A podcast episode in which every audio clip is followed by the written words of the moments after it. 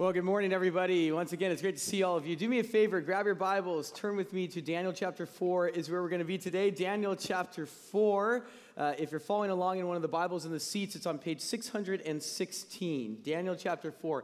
Wasn't that an incredible song that we just sang? That was an awesome song. We have great music here.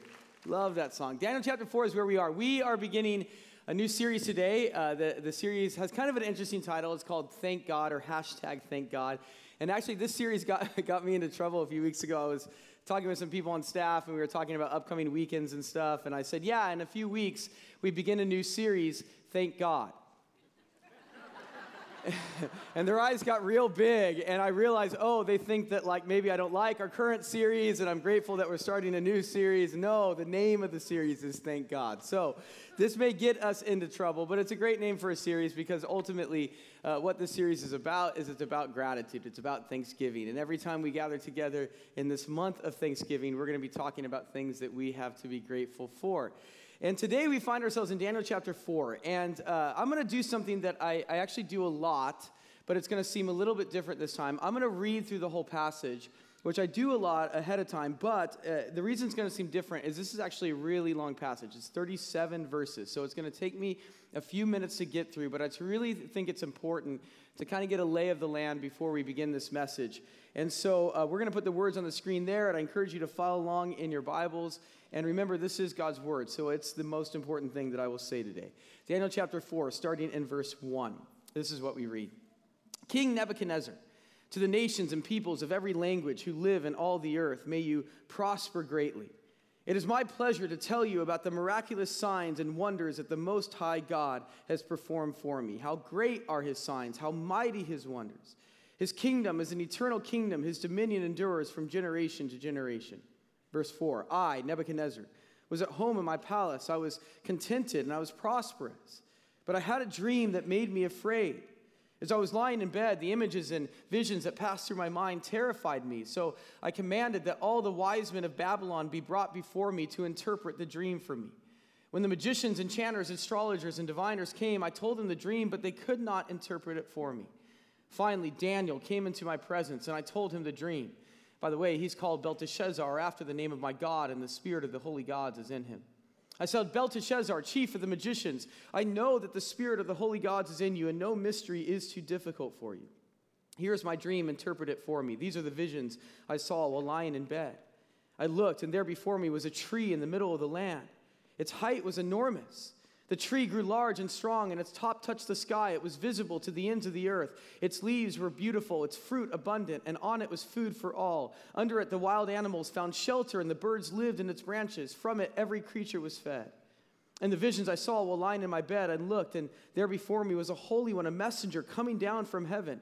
He called in a loud voice Cut down the tree and trim off its branches, strip off its leaves and scatter its fruit. Let the animals flee from under it and the birds from its branches. But let the stump and its roots, bound with iron and bronze, remain in the ground in the grass of the field. Let him be drenched with the dew of heaven, and let him live with the wild animals among the plants of the earth. Let his mind be changed from that of a man, and let him be given the mind of an animal, till seven times, likely seven years, pass for him. The decision is announced by messengers. The holy ones declare the verdict so that the living may know that the Most High is sovereign over all kingdoms on earth and gives them to anyone he wishes and sets over them the lowliest of people. This is the dream that I, Nebuchadnezzar, had. Now, Belteshazzar, tell me what it means, for none of the wise men in my kingdom can interpret it for me, but you can because the spirit of the holy gods is in you. Verse 19 Then Daniel, also called Belteshazzar, was greatly perplexed for a time, and his thoughts terrified him. So the king said, uh, Belteshazzar, do not let the dream or its meaning alarm you. But Daniel answered, My lord, if only the dream applied to your enemies and its meaning to your adversaries. The tree you saw, which grew large and strong, with its top touching the sky, visible to the whole earth, with beautiful leaves and abundant fruit, providing food for all, giving shelter to the wild animals, and having nesting places and its branches for the birds. Your majesty, you are that tree. You have become great and strong. Your greatness has grown until it reaches the sky, and your dominion extends to the distant parts of the earth. Your majesty saw a holy one, a messenger, coming down from heaven and saying, Cut down the tree and destroy it, but leave the stump bound with iron and bronze and the grass of the field while its roots remain in the ground. Let him be drenched with the dew of heaven. Let him live with the wild animals until seven times pass for him. This is the interpretation, your majesty, and this is the decree that God has issued against my lord the king. You will be driven away from people and will live with the wild animals. You will eat grass like the ox and be drenched with the dew of heaven. Seven times will pass for you until you acknowledge that the Most High is sovereign over all kingdoms of the earth and gives them to anyone he wishes. The command to leave the stump of the tree with its roots means that your kingdom will be restored to you when you acknowledge that heaven rules. Therefore, your majesty, be pleased to accept my advice. Renounce your sins by doing what is right, your wickedness by being kind to the oppressed, it may be then that your prosperity will continue. All this happened to King Nebuchadnezzar. Twelve months later, as the king was walking on the roof of the royal palace in Babylon, he said, Is this not the great Babylon I have built as the royal residence by my mighty power and for the glory of my majesty? Even as the words were on his lips, a voice came from heaven. This is what is decreed for you, King Nebuchadnezzar. Your royal authority has been taken from you. You will be driven away from people and will live with the wild animals. You will eat grass like the ox seven times. Seven years will pass for you until you acknowledge that the Most High is sovereign over all kingdoms on earth and gives to anyone he wishes. Immediately, what had been said about Nebuchadnezzar was fulfilled. He was driven away from the people and ate grass like the ox. His body was drenched with the dew of heaven until his hair grew, grew like the feathers of an eagle and his nails like the claws of a bird. At the end of that time, I, Nebuchadnezzar, raised my eyes towards heaven, and my sanity was restored. Then I praised the Most High. I honored and glorified him who lives forever. His dominion is an eternal dominion. His kingdom endures from generation to generation. All the people of the earth are regarded as nothing. He does as he pleases with the powers of heaven, likely angels and the peoples of this earth. No one can hold back his hand or say to him, What have you done? At the same time that my sanity was restored, my honor and splendor were returned to me for the glory of my kingdom. My advisors and nobles sought me out, and I was restored to my throne and became even greater than before.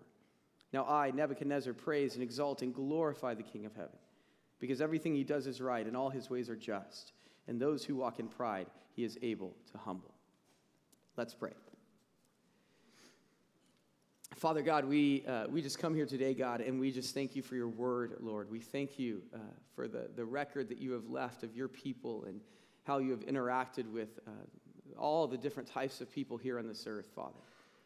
And God, I, I pray that your Holy Spirit that inspired this word, Lord, that he would speak to us here today, God, that the lessons you want us to learn uh, from this passage about the season we're in right now, God, that these would become so clear, Father and that ultimately, God, we would leave here with a different perspective of you, a different perspective of what is going on as a result of your word. And so, Father, we give this time over to you and we ask that you be pleased in and through it.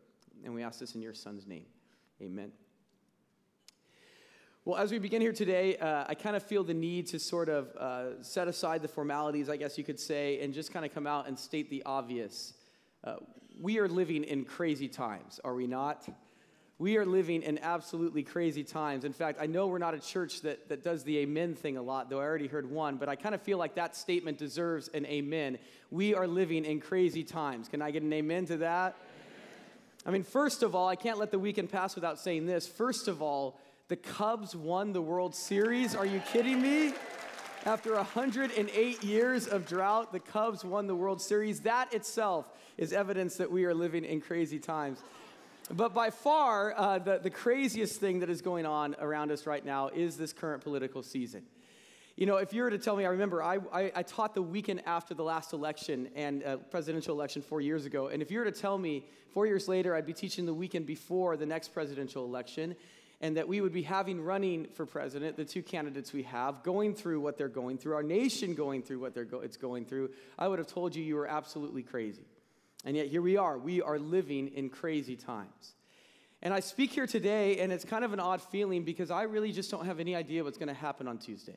I feel like in recent elections, we've kind of had a sense, maybe at times we've hoped that it would be something different, but we've kind of had a sense of where things are going. But I have absolutely no idea what's going to happen on Tuesday. And that adds to the craziness and that adds to the uncertainty. And it's taking its toll, isn't it? I, I don't know if you saw the LA Times on Friday but they uh, wrote an article about what is being referred to as election stress disorder. Have you heard about that? Election stress disorder. It's actually a recognized thing. Therapists are talking about people coming in, and these people are explaining that they're having trouble sleeping, they're having trouble eating, they're having trouble in relationships, all because of this current election. In fact, is that light doing something weird there? Don't know what that means. But, uh, but uh, this, uh, it's even gotten so crazy. This is true. I read an article. There's a hospital in New York that they had to put up this sign. It says, due to the fact that we have patients with heart conditions, we cannot allow political discussion in our hospital. So we are living in crazy times. And if I wanted to, I could spend the next 35 minutes talking about how crazy things are, and that would probably make for a pretty entertaining message. There's more than enough material to fill 35 minutes, but I'm not going to do that here today. Instead, what I want to do is I actually want to give us a perspective that we Christians can have as we head into this week and as we head into the months and the years that follow. And all of this is going to be done in the context of this new series that we've started, Thank God, which, as I said, is all about gratitude, it's all about thankfulness. And uh, the Bible, men and women, the Bible has quite a bit to say about gratitude and thankfulness. In fact, kind of the theme verse for this series is a verse in the book of 1 Thessalonians, 1 Thessalonians chapter 5, verse 18, where Paul says the following. He says, simply, give thanks in all circumstances. Give thanks in all circumstances. Now, think about that just for a second. If, if we are to give thanks in all circumstances, then what Paul is telling us is that no matter what happens on Tuesday, we can be a grateful people. Really grateful with a President Trump, grateful with a President Clinton? Absolutely, we can be. And today, I want to show you what we can be grateful for. And in order to do that, I've brought you to this passage in Daniel chapter 4. And listen to me, as we read it, you will, you, you'll see this, and I will be the first to admit to you this is a very strange passage. It's a very weird passage in our Bible. But uh, believe it or not, when I knew I was going to teach the weekend before the election, immediately I knew I wanted to teach on this passage. And the reason why is because even though this was written 2,500 years ago, I believe it speaks directly to what is going on here today. Uh, the Israelites to whom this passage was originally directed, the Israelites themselves were also living in a crazy time. They were living in a dark time. Those of you who know your Bible know that right before the, the events of the book of Daniel take place, the Israelites had, had almost been wiped off the map as a nation.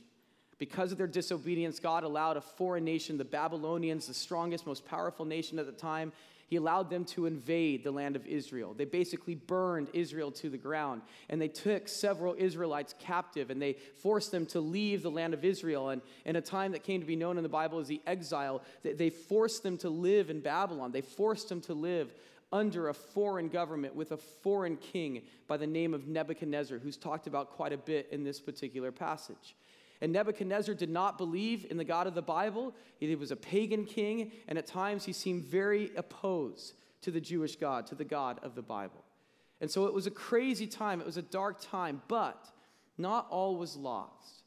God, in his wisdom, allowed four Jewish men, four Israelite men, to gain special favor with King Nebuchadnezzar.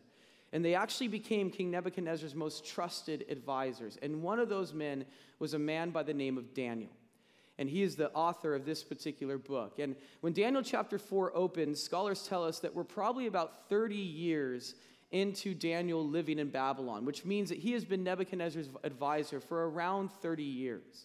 And it's 30 years in Daniel's service to King Nebuchadnezzar that God gives Nebuchadnezzar a dream.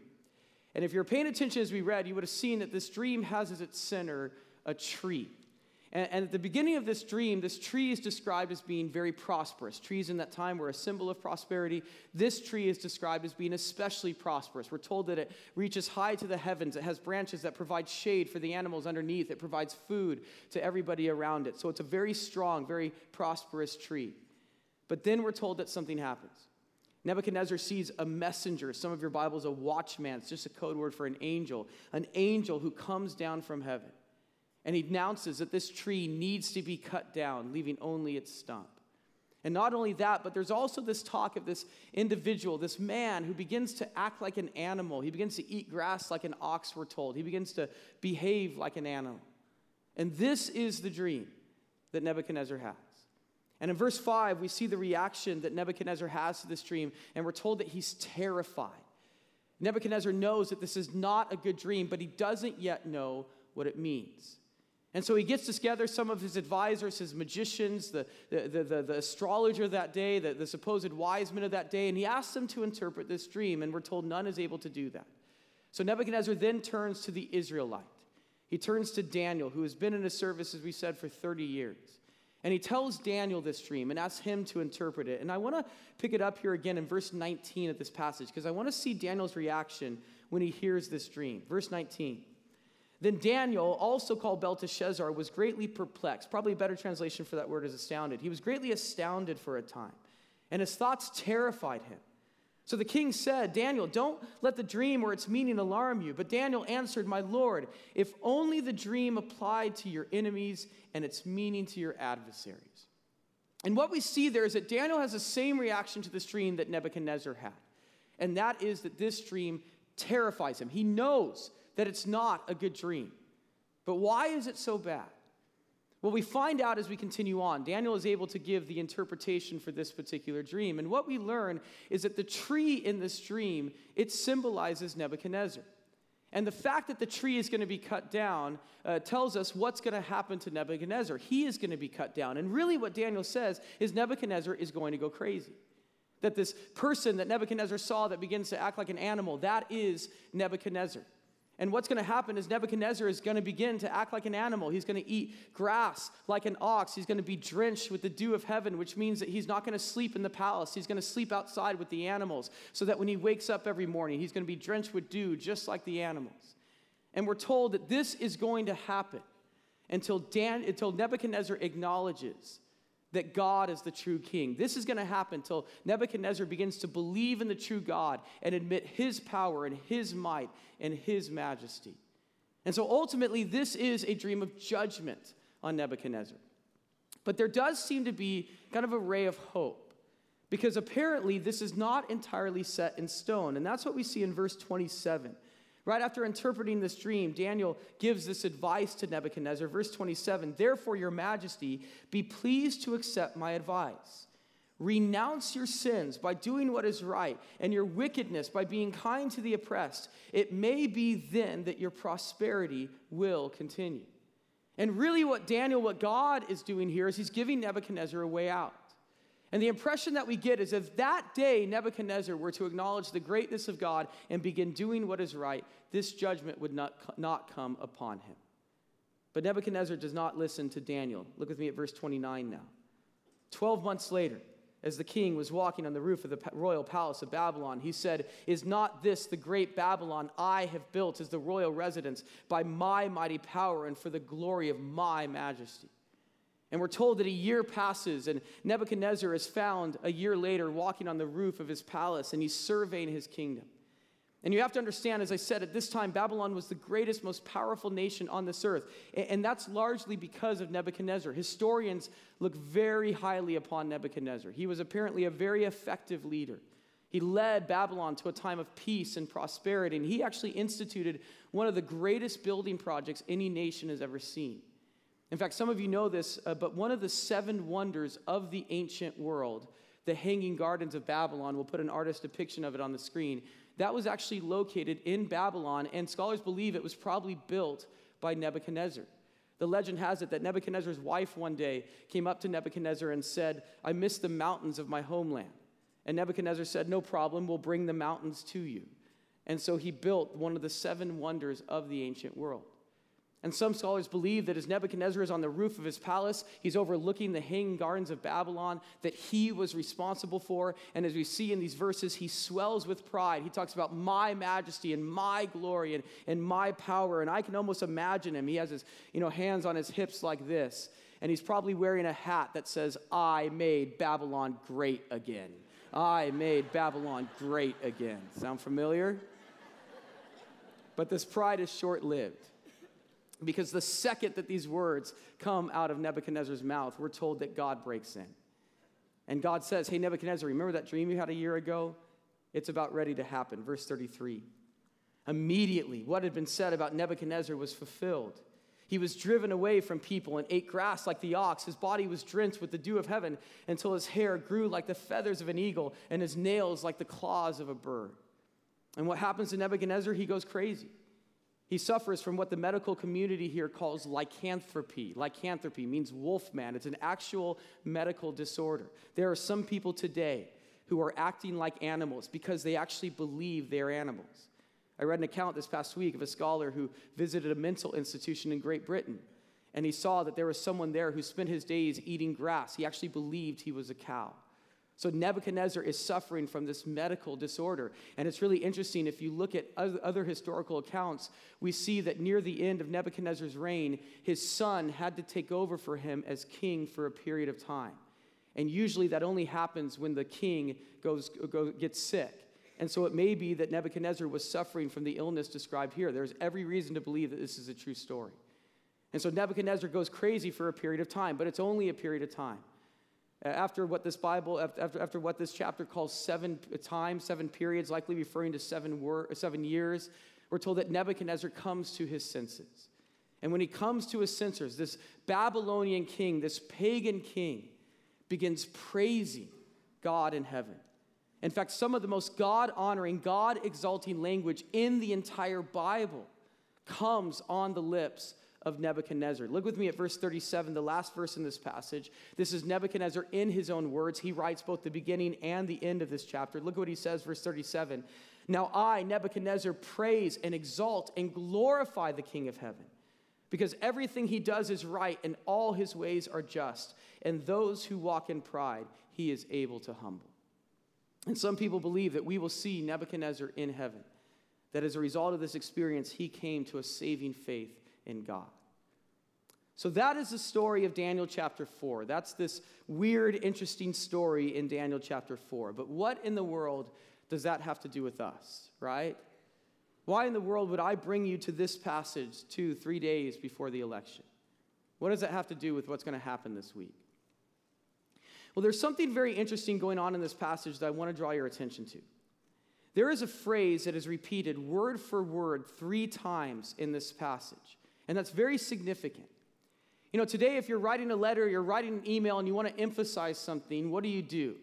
Well, today we bold it, right? Or we italicize what we're going to say, or maybe we underline it, or do it in all caps. Well, they didn't do that in the times that the Old Testament was written. When the Old Testament was written, when they wanted to emphasize something, they didn't bold it. Instead, what they did is they repeated it. If you're reading your Old Testament and you see the same words and the same phrases, phrases repeated over and over and over again, pay attention to that because the author is trying to get something across. And there is one phrase that is repeated three times in this passage. We see it in verse 17, we see it in verse 25, and we see it in verse 32. And the phrase is this we'll put it on the screen. Three times we find the following The Most High is sovereign over all the kingdoms of the earth and gives them to anyone he wishes. The Most High is sovereign over all the kingdoms of the earth, and he gives them to anyone he wishes. Three times we find that statement. And what that shows us is that that is the main point of Daniel chapter 4. More than anything else, that's what God wants us to learn from this chapter. And you can really summarize this whole phrase here in three words. What is Daniel 4 about? It's about the fact that God is sovereign. God is sovereign. That is the lesson of Daniel chapter 4. And what does it mean to say that God is sovereign? Well, sovereign is kind of an old fashioned word, it has a few meanings. But the way the Bible authors use it, it means this To be sovereign is to be the ultimate source of all power, authority, and everything that exists. To be sovereign is to be the ultimate source of all power, authority, and everything that exists. Or you can even shorten that to say this To be sovereign means to be in charge.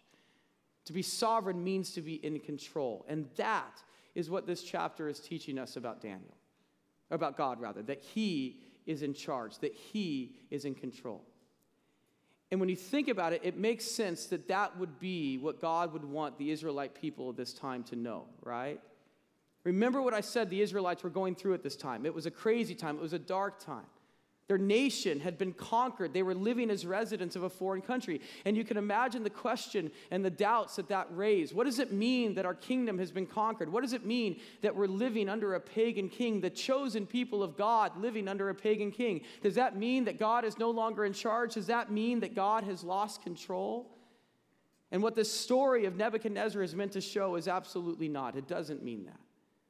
What the story of Nebuchadnezzar is meant to show is that it doesn't matter who is in the palace. our God is always on his throne. It doesn't matter who is in the palace, our God is always on his throne because our God is sovereign, because our God is in control. And how desperately we need to be reminded of that in our day and age. The first thing we're thanking God for in this series is we are thanking God for his sovereignty. We're thanking God for his sovereignty. I'm going to disappoint some of you right now if I haven't already.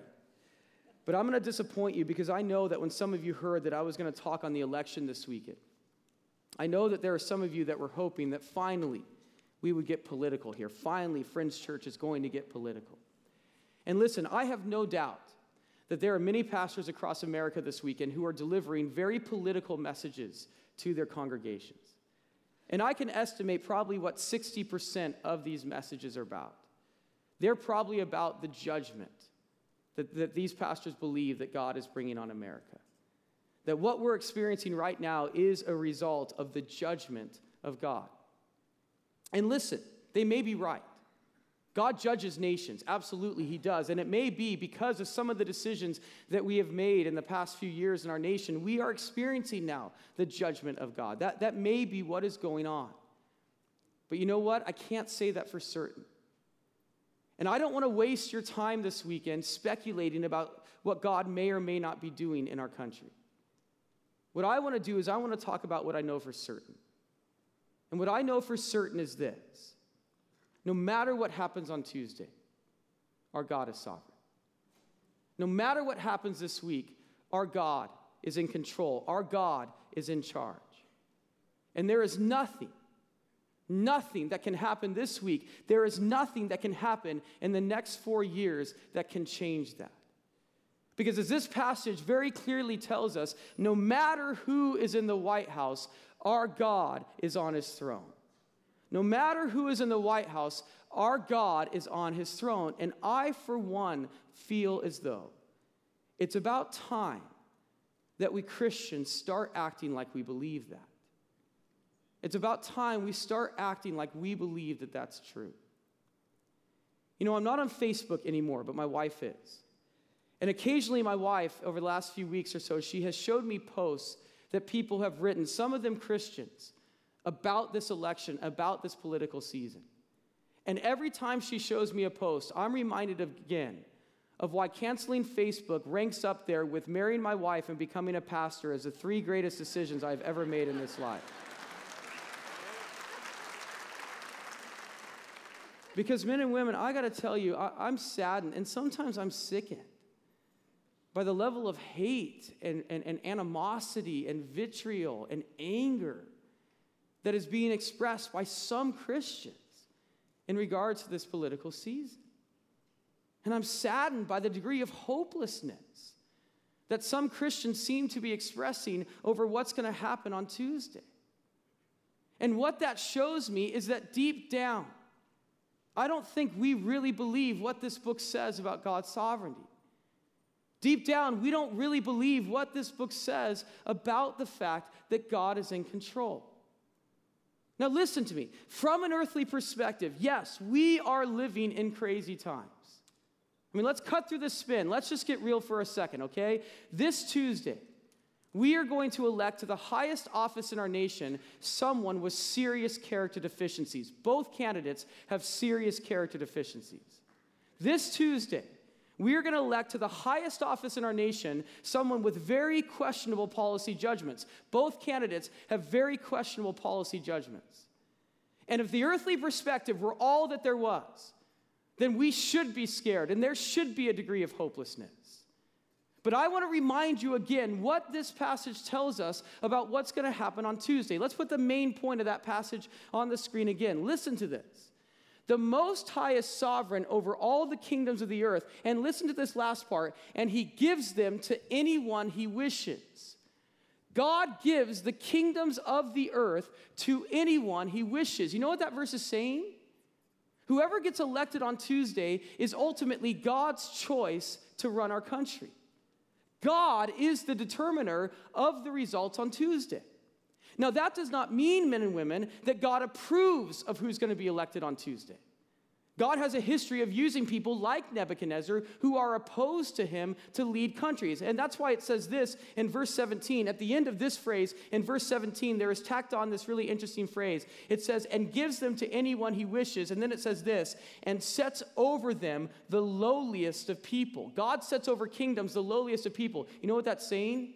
That's saying that sometimes God has a history of using despicable people to lead the nations of this earth, okay? So whoever gets elected on Tuesday is not necessarily who God approves of, but it is a person who is going to be used by God to achieve God's purposes, whatever they are.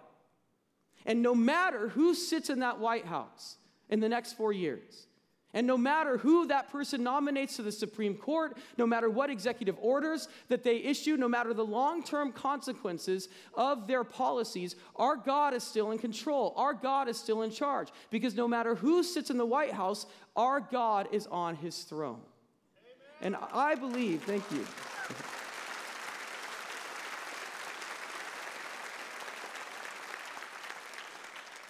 and if we believe that, then we have to start acting like that. And what does that mean for us? Well, there are a few things that this book tells us that we need to do when we think about nations and governments and elections and so on. The first thing is this we vote. We vote. The Bible tells us that we are to affect change whenever we are given the opportunity. God's sovereignty doesn't mean that we sit on the couch all day. No, we affect change whenever we are given the opportunity. And we have something, a privilege in our day that Daniel could have never dreamed of. We have the ability to indicate who we want to lead us. And so we need to take advantage of that ability that we have. So we need to vote. Now, who do we vote for? Well, that's the million dollar question, isn't it? And listen, I can't tell you that.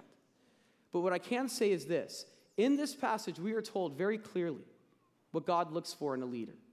It's found in one verse. It's found in verse 27, this advice that Daniel gives to Nebuchadnezzar. Look with me again at verse 37. Therefore, your 27. Therefore, your majesty, be pleased to accept my advice. Renounce your sins by doing what is right, and your wickedness by being kind to the oppressed. It may be then that your prosperity will continue. And there we have it in one verse what God looks for in a leader. He wants a leader, first of all, who does what is right which means that governs according to the word of God.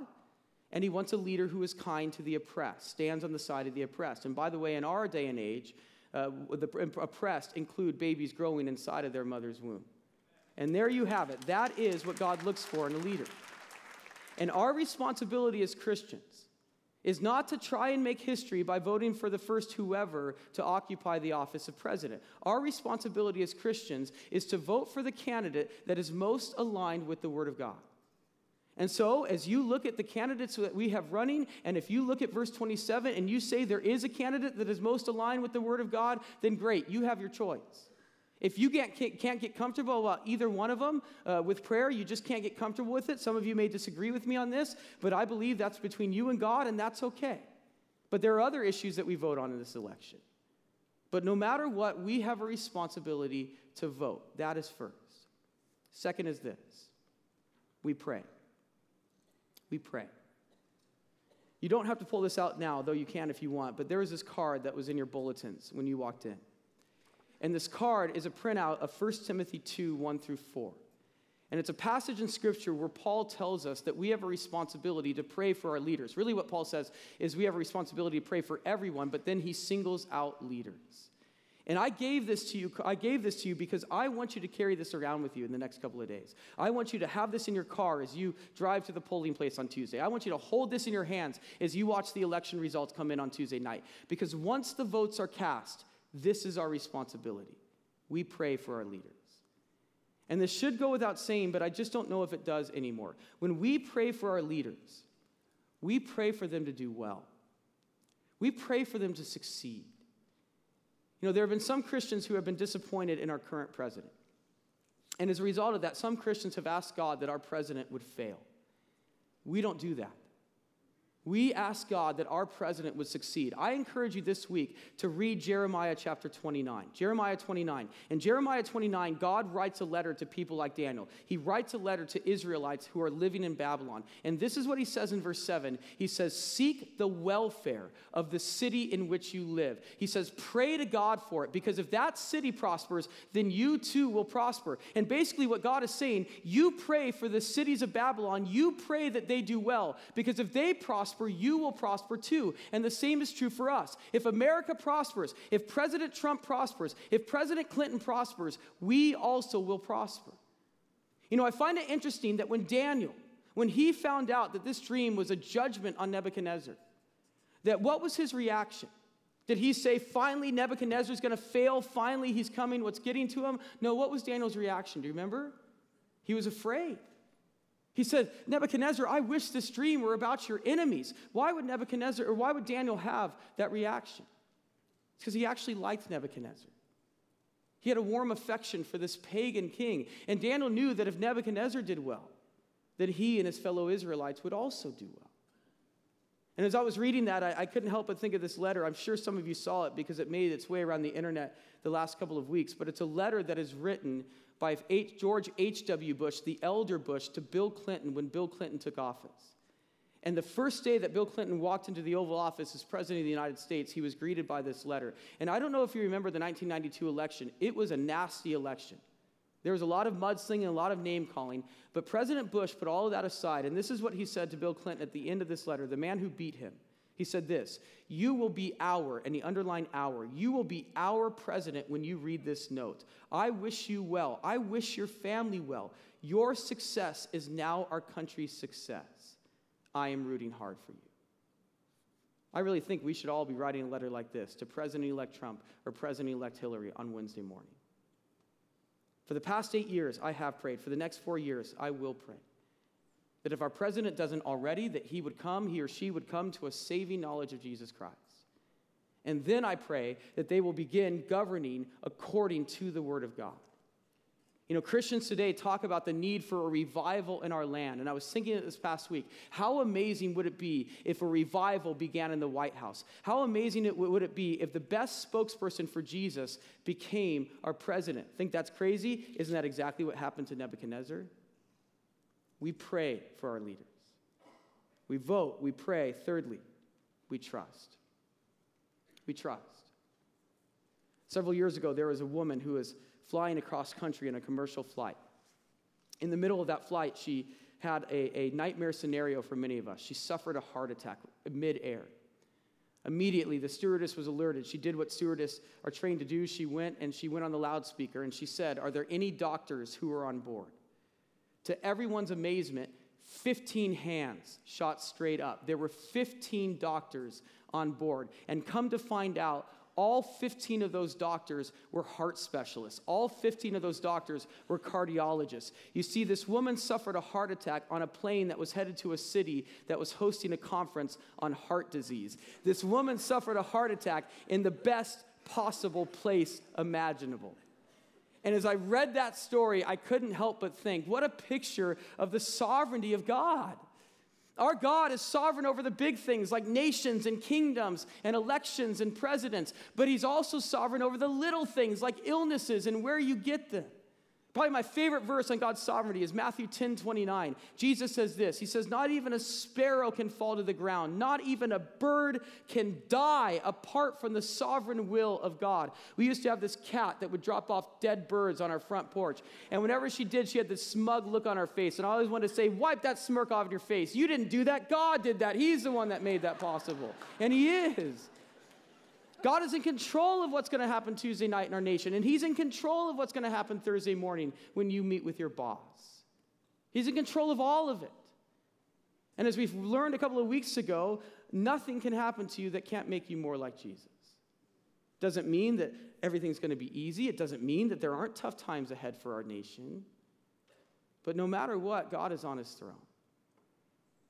You know, I was, I was reading someone this past week who said the reason we become so obsessed with politics and the reason we put so much faith in our politicians is because ultimately we have such little trust in God. And that's why, whenever a politician fails us, what does our nation do? Rather than go to God, they say, well, we need to find a new politician. We need to find someone who's going to do it right this time. But when you begin to trust in the sovereignty of God, it doesn't mean that you don't care about what's going on in our country. And it doesn't mean at times you don't have righteous anger about some of the decisions that are being made. That's okay. But it does mean that you're able to go into a week like this with a sense of peace and even gratitude. Because you know that no matter what happens, God is in charge, He is in control. Can I encourage you this week? Watch what you say to your coworkers, okay? Watch what you say in front of your children. Watch what you post on the internet about this election. Satan is loving how this election is tearing our churches and, and Christians apart. Don't let him do that because our God is in control. Let me close with this. It's been a while since I closed a message with a hymn, but as I was studying for this one, there was a perfect one that came to my mind. It's an old one. Many of you are familiar with it, I'm sure. It's This Is My Father's World. And one of the stanzas of this hymn seems ready made for this weekend. This is what it says This is my Father's world. Oh, let me never forget that though the wrong seems oft so strong, God is the ruler yet. This is my Father's world. Why should my heart be sad? The Lord is king, let the heavens ring. God reigns, let the earth be glad. The Lord is king, let the heavens ring. God reigns, let the earth be glad. Do you believe that? This week, let's live like that's true. Would you pray with me?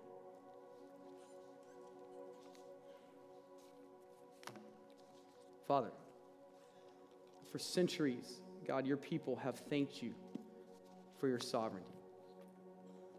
God, we tend to forget it, I think, in good times, but how desperately we need it in, in, in the difficult times, God. You're sovereign over all of it. God, you are sovereign over what's going to happen in our nation this week. And God, you are sovereign over each individual issue, problem, circumstance that is going on in our lives. And we know that and we trust that. And God, you are working all things together for our good and for your purposes, Lord. Father, I pray for anybody in this place that right now is, is struggling with something, God. I pray that this message of, of your sovereignty, I pray that it would give them a sense of peace, even amidst the storm, God, because we know that no matter what happens, Father, you are always on your throne. And God, I pray for our nation, Lord. I pray, God, that this nation that was founded on, on principles of, of your word, God, that we would get back to those, Father. I pray for our next president, whoever he or she is, God. I pray that they would have an encounter with you like Nebuchadnezzar did, God. God, that they would repent of their sins, Father, that they would come to a saving knowledge of you if they don't already, and they would begin to govern according to what is right, Lord, and they would become a spokesperson for you in our nation, Father. We know that's possible for you. So, God, we, we pray for that. And, Father, we thank you that no matter what happens, Lord, you're in control, you're in charge. And God, I pray that you would help us each and every day to live as though that's true. We love you, Lord. We thank you. And it's in your the name of your, your, your, your son, Jesus, who is coming one day as King of this world, that we pray. And all God's people said, Amen.